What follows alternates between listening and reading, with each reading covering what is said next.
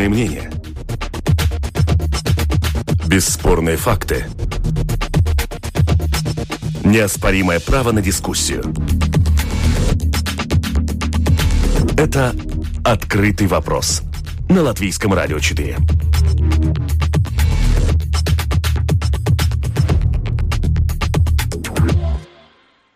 Здравствуйте, уважаемые радиослушатели. Вместе с вами в эфире Латвийского радио 4. Дискуссионная программа «Открытый вопрос». У микрофона Роман Шмелев, за режиссерским пультом Лина Рудзоне, продюсер программы Валентина Артеменко. И, как всегда, по понедельникам мы э, стараемся обсуждать самые актуальные события из международной э, политики, которые только что произошли или происходят э, в, в эти минуты, или произойдут вот-вот в ближайшие дни.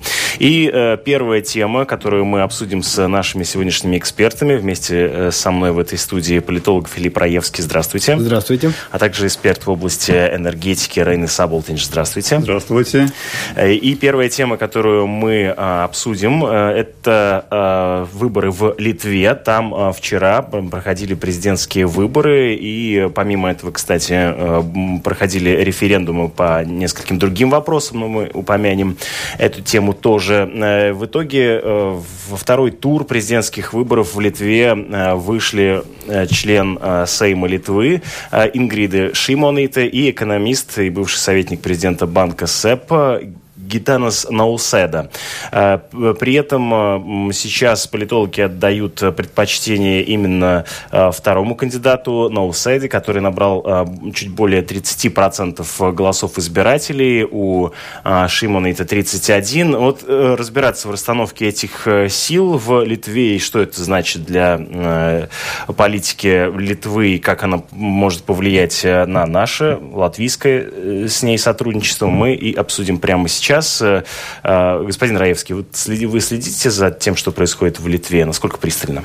Частично, одним глазом слежу. Ну, и, что, и что вам одним глазом видится? Что там? мне видится? Мне видится очень интересно, что это будет влиять на всю э, политическую э, как бы надстройку Литвы, потому что все-таки их э, э, премьер-министр Сквернелес остался третьим, но это не просто третий, но... Набрал 19%. 19, да. что ну, на, на порядок меньше, чем лидеры, лидеры, которые будут во втором туре. Его заявление, что он э, не имеет поддержки достаточного общества, и он собирается собирается уйти в отставку.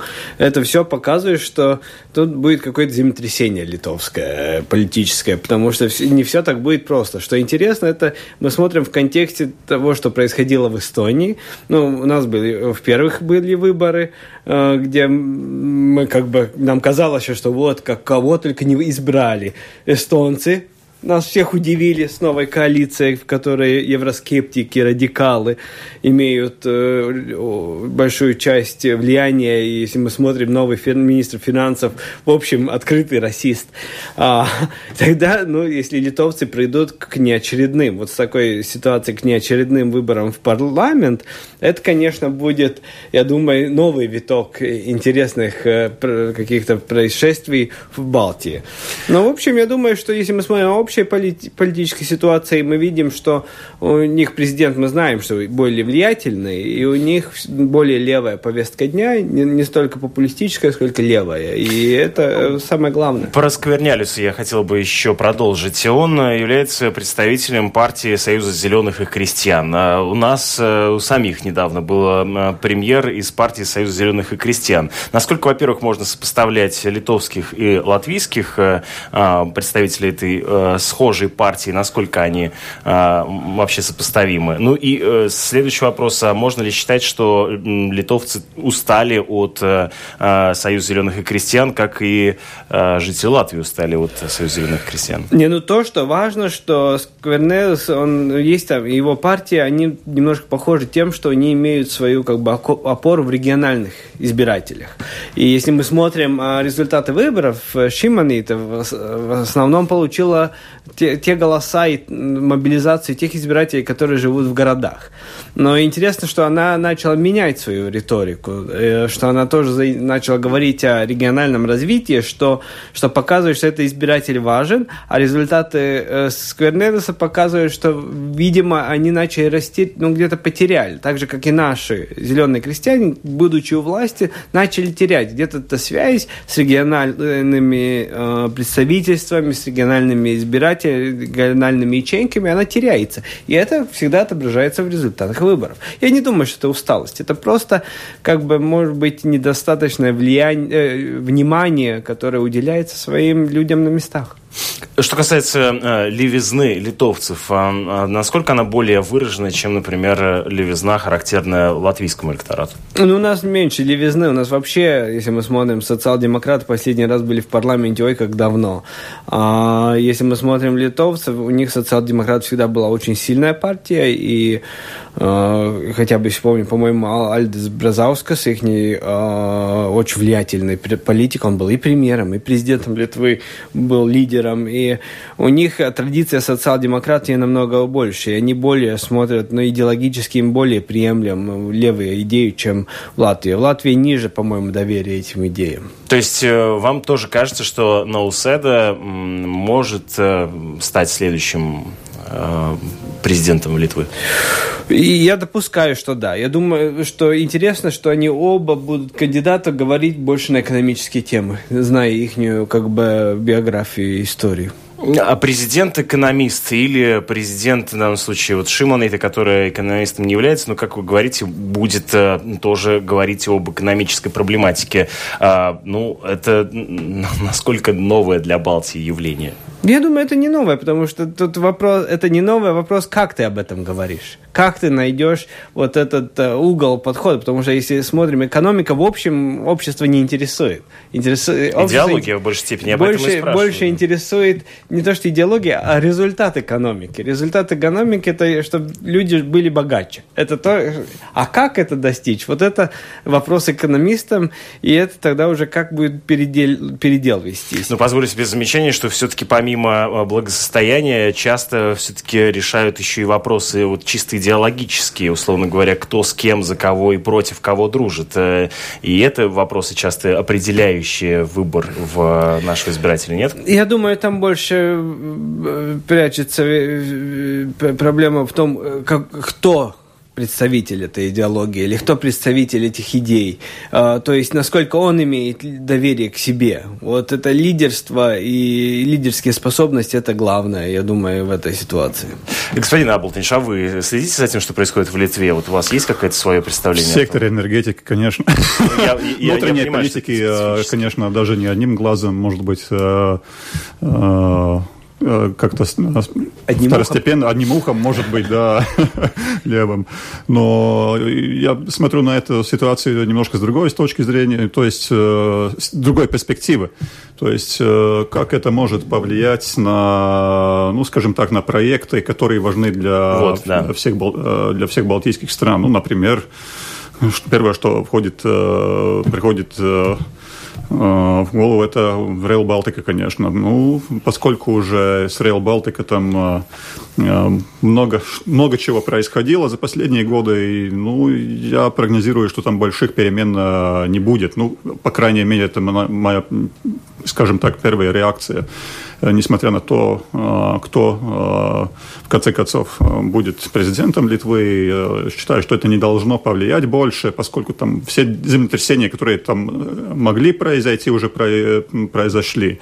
Но из-за того, если, скажем, Сквернелис сейчас, скажем так, ну, если он не будет, не станет э, больше работать э, на посту премьер-министра, и там будут выборы, ну, конечно, ну, всегда есть какой-то процент э, возможностей нового, нового землетрясения, но все равно эти, эти проекты просто слишком, слишком важны для всех стран, да больше, чем только Литвы. И, и я считаю, что там все будет нормально. Уже в рутину вошли а с точки зрения, скажем, отношений с другими э, странами региона, в основном Латвии, с Латвией и Эстонией, поскольку мы, скажем, все, особенно в секторе энергетики, Литва очень зависит от того, как э, поставляется электроэнергия из Эстонии, из Латвии и, конечно, из, из юга Швеции. Ну, там э, просто там статус-кво, там ничего изменить, если что-то изменится. А что касается поли... газовой политики? Я думаю, что Литва – это больше не внутренняя политика, а внешняя политика, и потому я считаю, что там радикально ничего тоже не изменится. А потому, если вкратце, то наверное, других, ну, мы, мы увидим, может быть, кого-то другого на посту премьера и на посту президента, конечно, извиняюсь, но, но таких больших перемен во внешней политике, в том числе особенно в, в сфере энергетики или такое э, сотрудничества чисто экономического, э, я считаю, что не будет. Буквально два слова э, о референдуме, который был приурочен к президентским выборам. А, также жители Литвы голосовали о возможности иметь двойное гражданство. Так вот, этот референдум состоялся, но голосов за не хватило. То есть литовцам второе гражданство не нужно. А, или какой можно сделать вывод? Ну вот почему, как вам кажется, э, господин Раевский, вот э, такой исход референдума состоялся? Ну, тут это чисто политика. Я думаю, что все зависит от того, кто поддерживал или не поддерживал эти, эти поправки. Э, потому что я думаю, что там есть и за, и против в обеих сторонах. И тут даже очень трудно расценить, э, хорошо ли это для страны или нет. Но тут мы не видим здесь то, тот процесс дебатов насчет этого вопроса и почему он вообще появился на повестке дня на референдуме. Так что я думаю, что это чисто политическая история, я бы не хотел бы расценивать, что там общество очень вникло в, это, в эту проблематику и вот сделало вот такой осознанный, э, очень осознанный и просчитанный э, решение. А в Латвии, кажется, не часто говорят о двойном гражданстве. То есть, как-то кажется, вот, э, у нас существует э, э закон о невозможности иметь второе гражданство, но вот как бы всех это устраивает. Нет.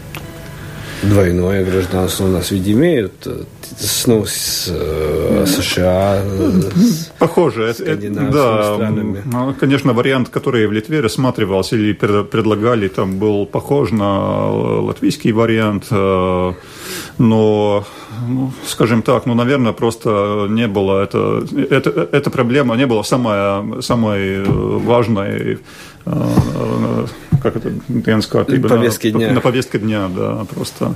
Ну, конечно, важно для, есть люди, для которых это, для которых это важно, но таких довольно мало. Ну, может быть, мы можем дать такую оценку, что литовцев больше, им не важно те, которые да, живут, э, например, быть, в Великобритании, которые взяли гражданство Великобритании mm. из-за Брексита. Ну что ж, переходим к другим например. темам и отправляемся в э, бассейн э, Тихого океана.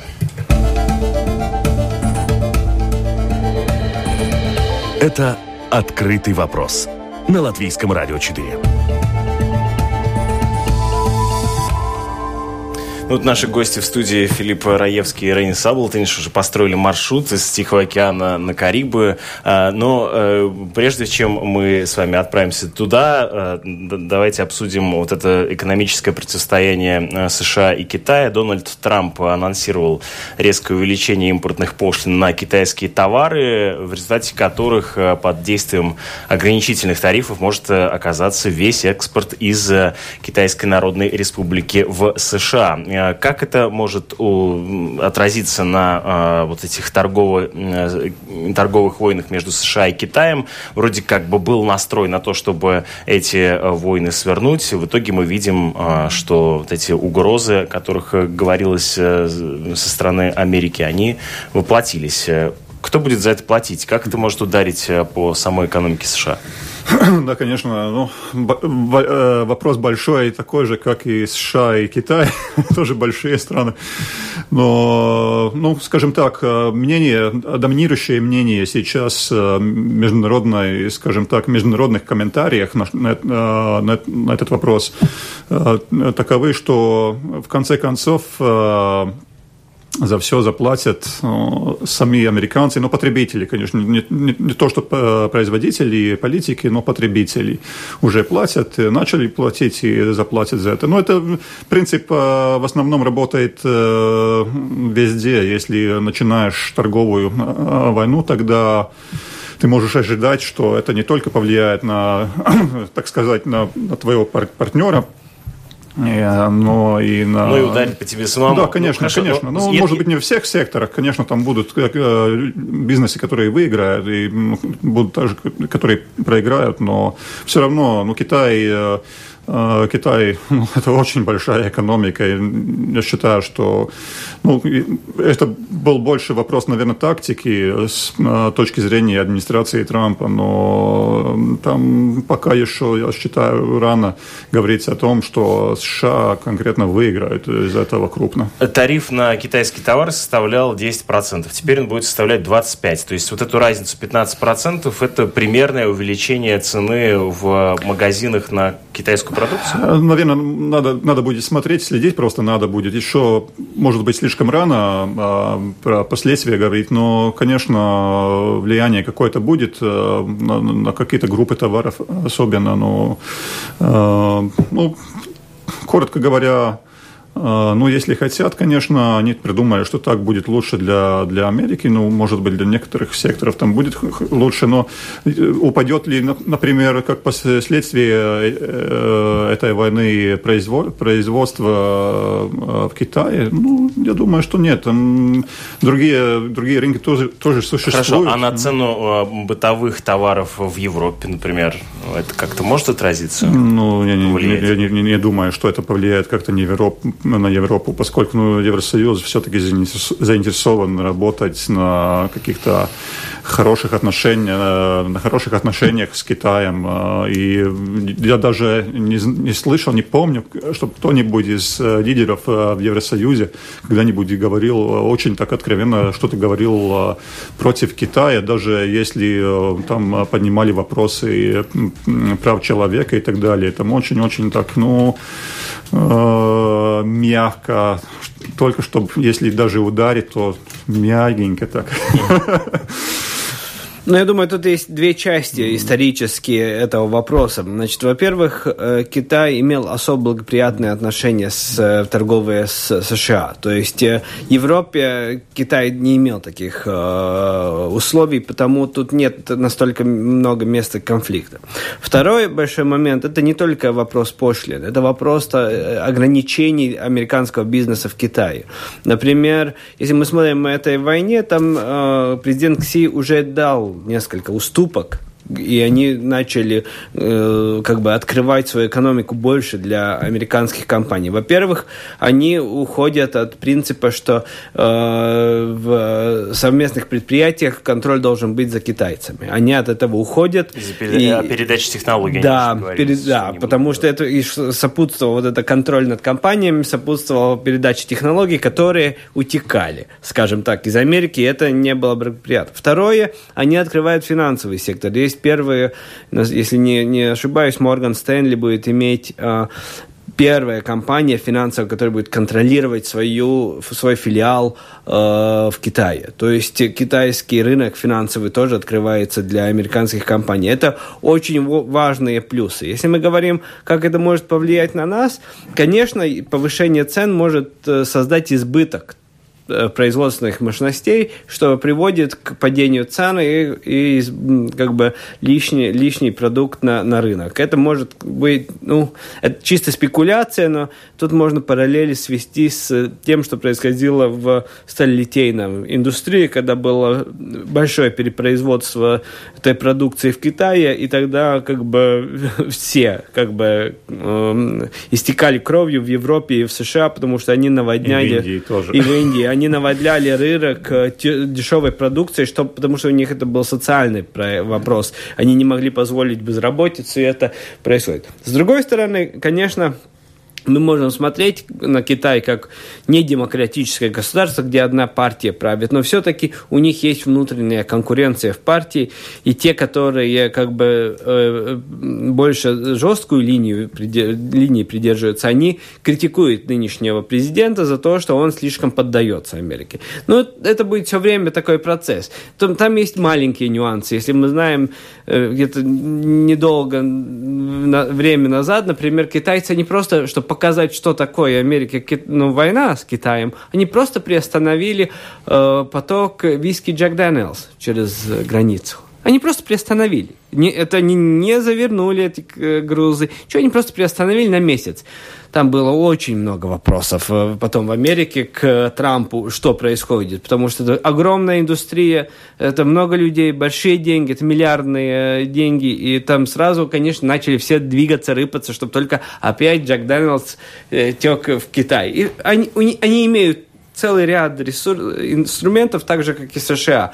Они просто более жесткие, они, мог, они настолько оба сильные, что они могут вести жесткие переговоры, к которым не привыкли ни мы, европейцы, ни кто другой, потому что никто не имеет такой ресурса, чтобы вести такого рода переговоры. Но известно, что Трамп эксцентричный политик, но в данном случае мы видим, что его поддерживают не только республиканцы, представители его партии, но и демократы, несмотря на то, что вы, как уже сказали, э, вот эти введение этих тарифов тарифах, их повышение, оно бьет и по американской а, экономике. В, так, в таком случае зачем было вводить вот сейчас, вот в ходе этих переговоров, сложных этих танцев, вот все-таки повышать эти тарифы? То, что э, характерно администрации Трампа, это пере, как бы, переосмыслить а, а, отношения. Потому что в мире все изменилось, когда эти отношения одни выстраивались, были одни. Теперь э, вот силы и, и, и, и балансы экономически изменились, надо их переосмыслить. Это что-то похожее, как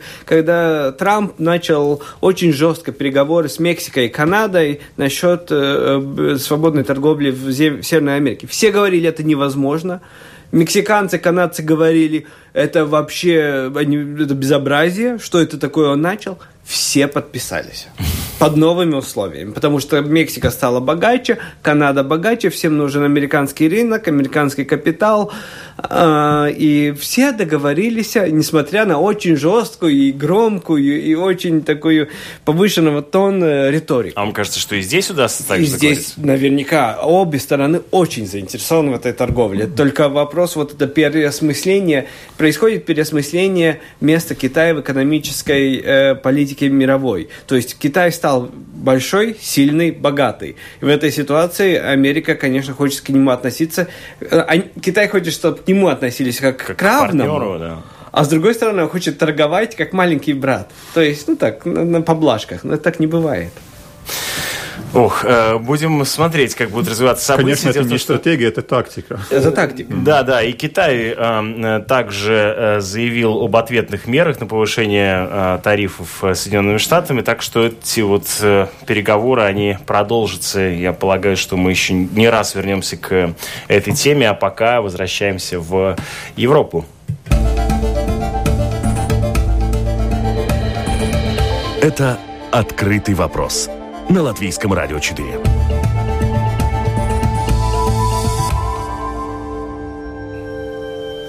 На протяжении последнего месяца британские издания, ну, помимо выхода из Европейского Союза, уделяли внимание еще второй важной теме э, – экологическим протестам, которые происходили на улицах э, Лондона. И я бы хотел э, эти экологические протесты обсудить на фоне другой новости, которая появилась буквально на днях, о том, что Великобритания впервые с 19 века прожила целую неделю без угля.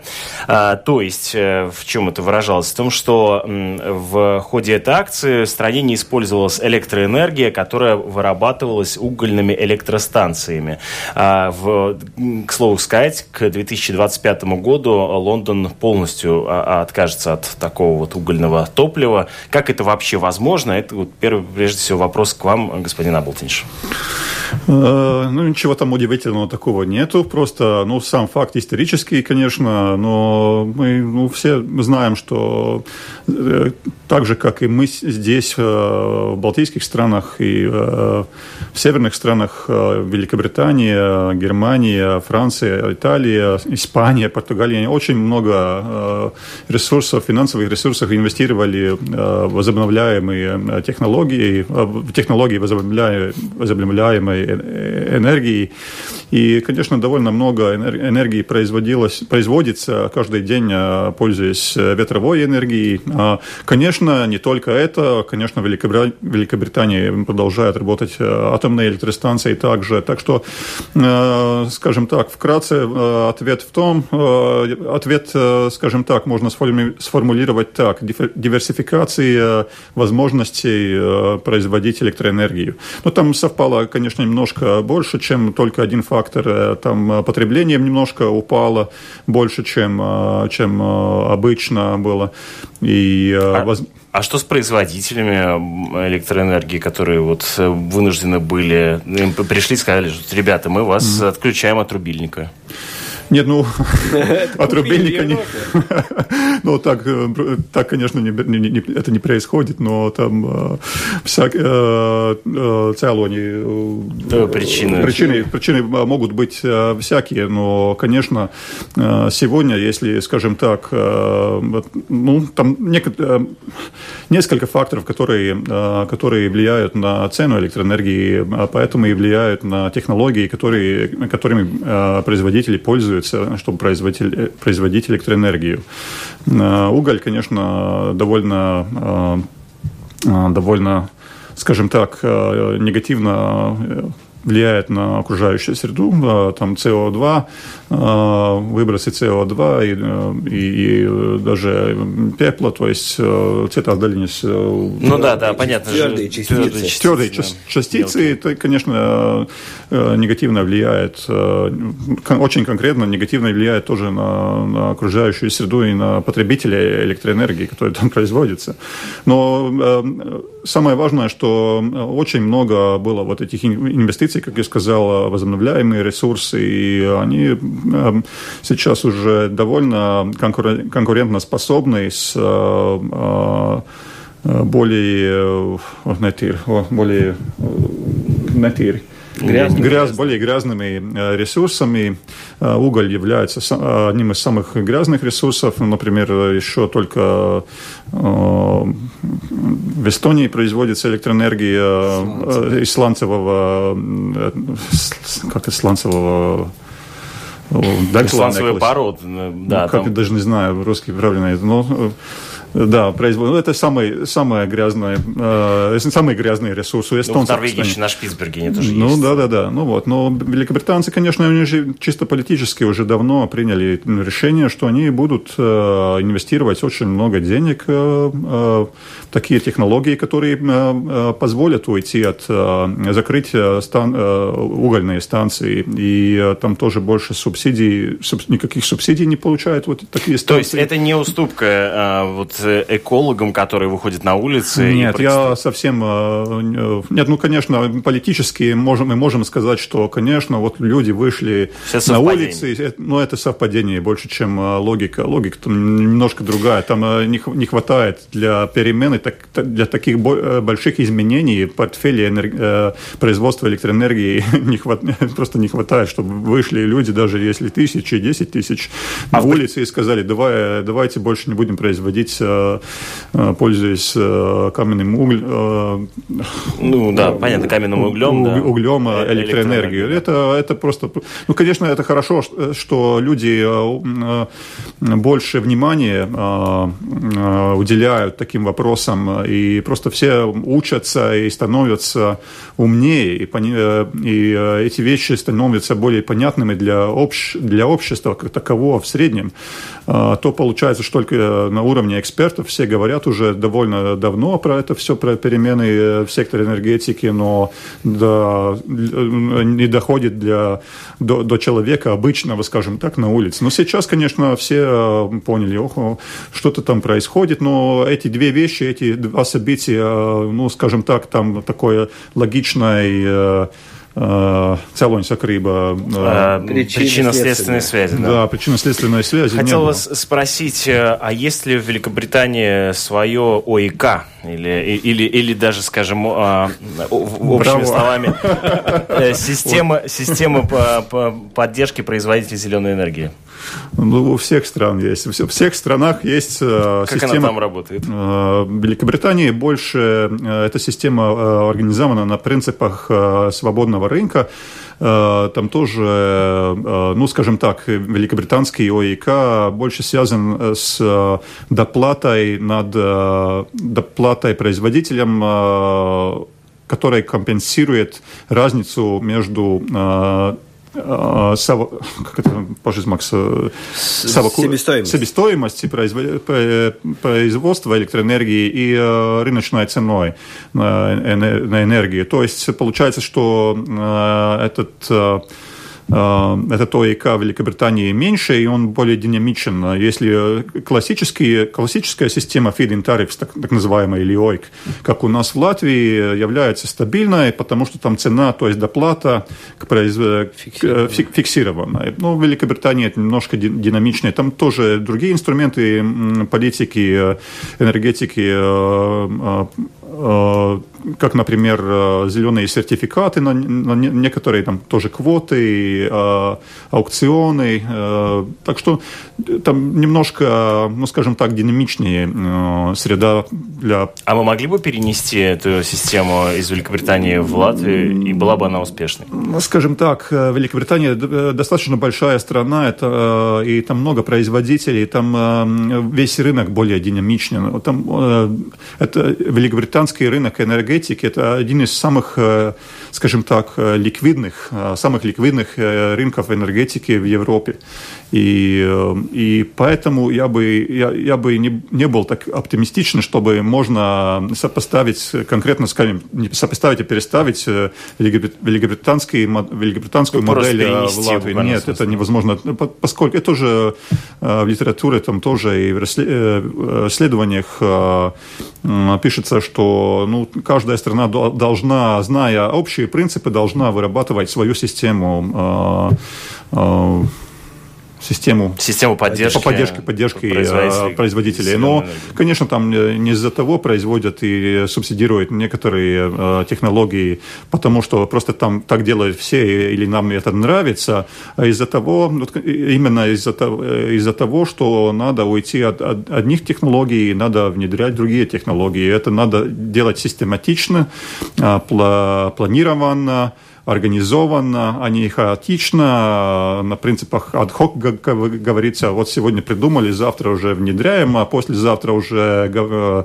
кричим, что это все плохо, точка ЛВ, да, примерно так. Так что там просто люди немножко стратеги... там надо подойти, подходить к этому вопросу стратегически, и в Великобритании они подходили к этому. Они, даже имели большой проект э, развития э, атомной энергии. А, но сейчас, сегодня уже развивать новые проекты атомной энергетики, это стоит просто бешеные деньги. Лучше эти деньги, сейчас уже инвесторы, инвесторы поняли, что лучше эти деньги уже вкладывать в возобновляемую энергетику.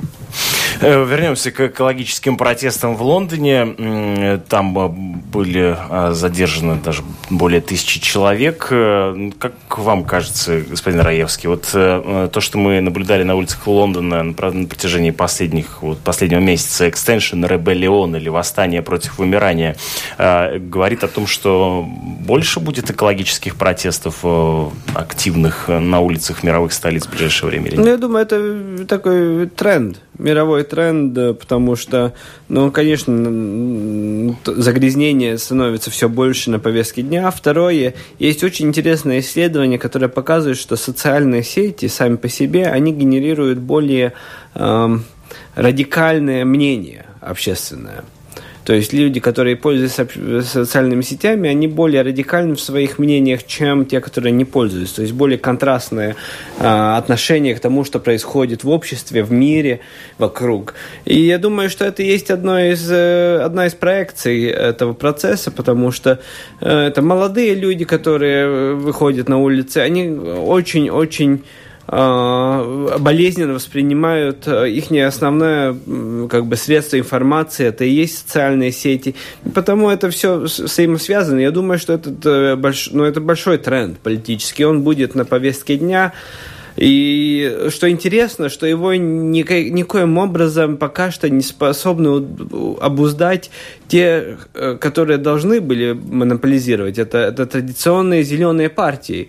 Они как-то не способны этих молодых людей как бы сделать своими, своими избирателями, своими а, своей группой поддержки. И в этой ситуации это такой сам по себе а, примечательный момент, что приведет, я думаю, к новым политическим каким-то а, изменениям тектоническим в политических спектрах. И тут вопрос, кто будет, кто будет как бы удовлетворять эти, эти, э, эти интересы молодых людей, которые ну, своим выходом на улицу, я думаю, показывают свою политическую активность. Да, но сейчас лидером этого движения мы видим 15 лет летнюю шведскую школьницу Грету Тунберг, которая выступала, в частности, перед э, парламентом Великобритании и во многих других политических объединениях и в, э, и в Брюсселе, и у себя на родине в э, Стокгольме.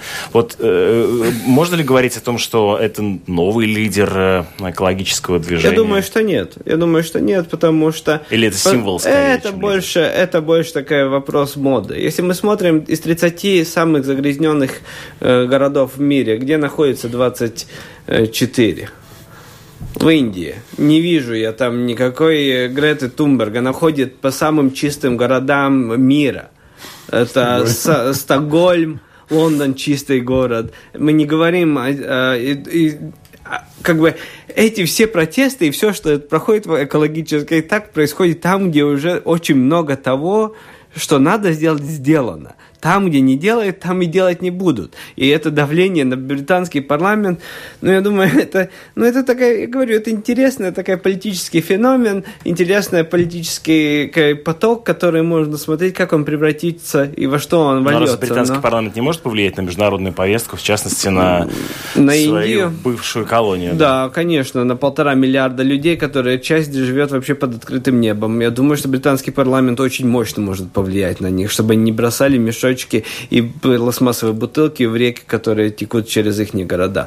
Я думаю, это где-то в другом месте э, зарыт ответ на этот вопрос, точно не в британском парламенте, который занят Брекзитом. Там может быть немножко другой вопрос. Э, повлияет ли это на то, как... Э, ну, то есть станет ли этот вопрос так называемым горизонтальным вопросом, или когда все партии, которые хотят какое-то влияние свое сохранить и развивать, они должны должны просто вот этот вопрос на повестке дня своей, своей программы ставить. Вот это я считаю, что это позитивный э, результат, э, или даже может, э, может оказаться позитивным результатом вот этих протестов, но чисто так глобально, радикально, наверное, это не повлияет, поскольку все равно в конце дня, в конце дня те, которые принимают решения, они принимают решения, э, пользуясь экономическими аргументами, и, конечно, ну, там э, исследования э, насчет климата и развития экономики, как э,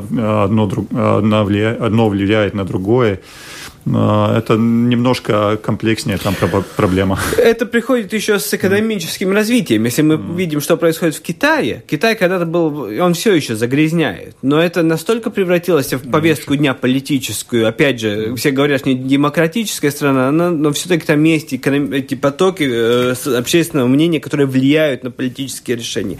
И Китай сейчас, я думаю, вот то, что они происходят в обновляемой энергетике, они идут э, по пути, что они совсем скоро скоро начнут очищать, они закрывают э, свою границу всем этим отходом, которые к ним завозили, пластмассу, что они принимали. Они будут чистить свою страну.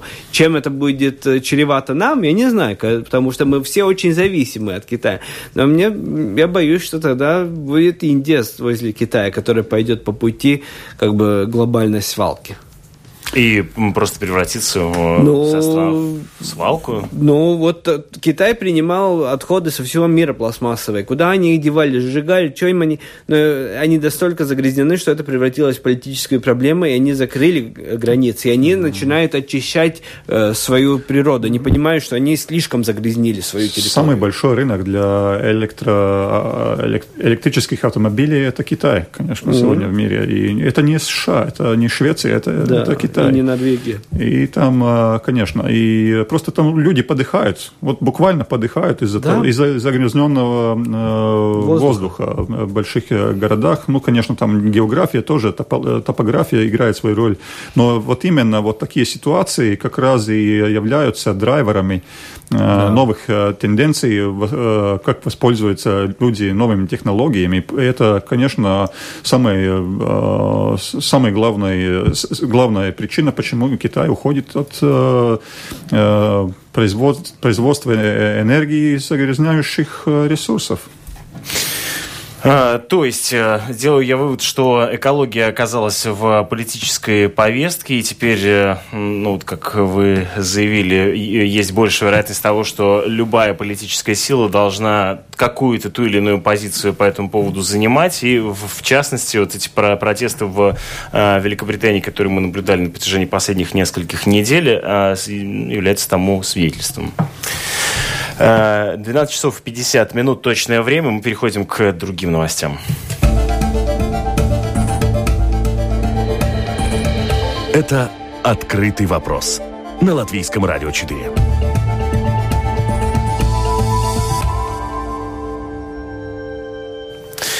Остается несколько недель до а, выборов в Европейский парламент, и, как э, свидетельствуют э, некоторые издания, в частности, Deutsche Welle пишет о том, что кампания по выборам в Европарламент идет очень вяло, и в, ну, известно, что среди различных голосований выборы в Европарламент обычно набирают наименьшее число процентов голосовавших, так вот, например, 43% проголосовало на прошлых выборах в 2014 году, а вот сейчас э, вероятность того, что явка будет больше, э, по мнению издания, э, ни о чем не свидетельствует, что, что явка составит что-то, ну, как-то увеличится. А как, вы, как вам кажется, с чем это связано? Национальные избиратели не чувствуют себя связанными все-таки с вот этим европейским центром или с чем? Неактуальность. Неактуальность. Если люди, вот, слушатели слышат рекламы, которые сейчас, например, э, идут э, по радио, вот эти предвыборные рекламы, но, честно говоря, там о европейской повестке дня вообще ничего не говорится. Там все время идет э, проекция местной политики, вот как бы вот все будет хорошо у нас, тут все, вот вы изберите меня Европарламент. Ну, как там нету какого-то ну, связи между этим. Проблема э, та же самая во всех э, странах э, Евросоюза, поскольку то есть общие европейские вопросы просто слишком далеко существуют в параллельной реальности, а если так можно сказать, и местный избиратель как-то себя чисто индивидуально не видит в этом европейском контексте, они просто думают, ну там что, пенсии, пенсии, там, ну это другой вопрос, ну что там еще можно э, правозащитные вопросы, ну, тоже нет. Э, вопросы миграции, ну да, но внутренняя, внутренняя миграция в странах Евросоюза там нормально отрегулирована. Что еще там можно? О чем? О, о внешней миграции? Ну да, может быть, может быть вопрос Ну да, некоторых стран это является ну, определяющим это, вопросом. Да, но не в Латвии. Но в Латвии, Латвии нет. Потому что, потому и как Филипп говорил, э, в Латвии люди просто, у них нету такого анкурс, ну, якоря. Якоря, да. просто нету такой темы, которой бы можно назвать, который бы можно назвать, было бы назвать якорем, за, с которым можно зацепиться и тогда вот тянуть вот этого избирателя в Латвии как-то. Ну, ну экономическое тоже, ну, развитие, не знаю, благосостояние ну, населения. Конечно, ну европейские mm. деньги все равно будут еще некоторое время, э, э, то есть поступать э, в Латвию, там. Да, ну каким образом они будут распределяться? А это решается да, здесь. Да, это решается а здесь. Это, здесь это уже не Европарламент. внутренняя политика, это не, Евро, не вопрос Европарламента. Так что там довольно интересно. Вот как раз вот эти вопросы, которые, которым мы коснулись, э, вопросы экологии, энергетики, э, отношений с Китаем и с другими большими игроками на глобальной политике, вот это как раз вот те вопросы, которыми Европарламент по большому э, счету тоже э, занимается. Э, эти так, те вопросы, которые могли бы стать якорем. Но Хорошо, пропадают. могли бы стать якорем. А если, например, появился бы кандидат, вот я mm-hmm. завтра все брошу, mm-hmm. иду из журналистики, буду mm-hmm. баллотироваться в Европейский парламент и заявлю позиции по трем вопросам. По отношению с Китаем, mm-hmm. по экологии и, что вы еще сказали?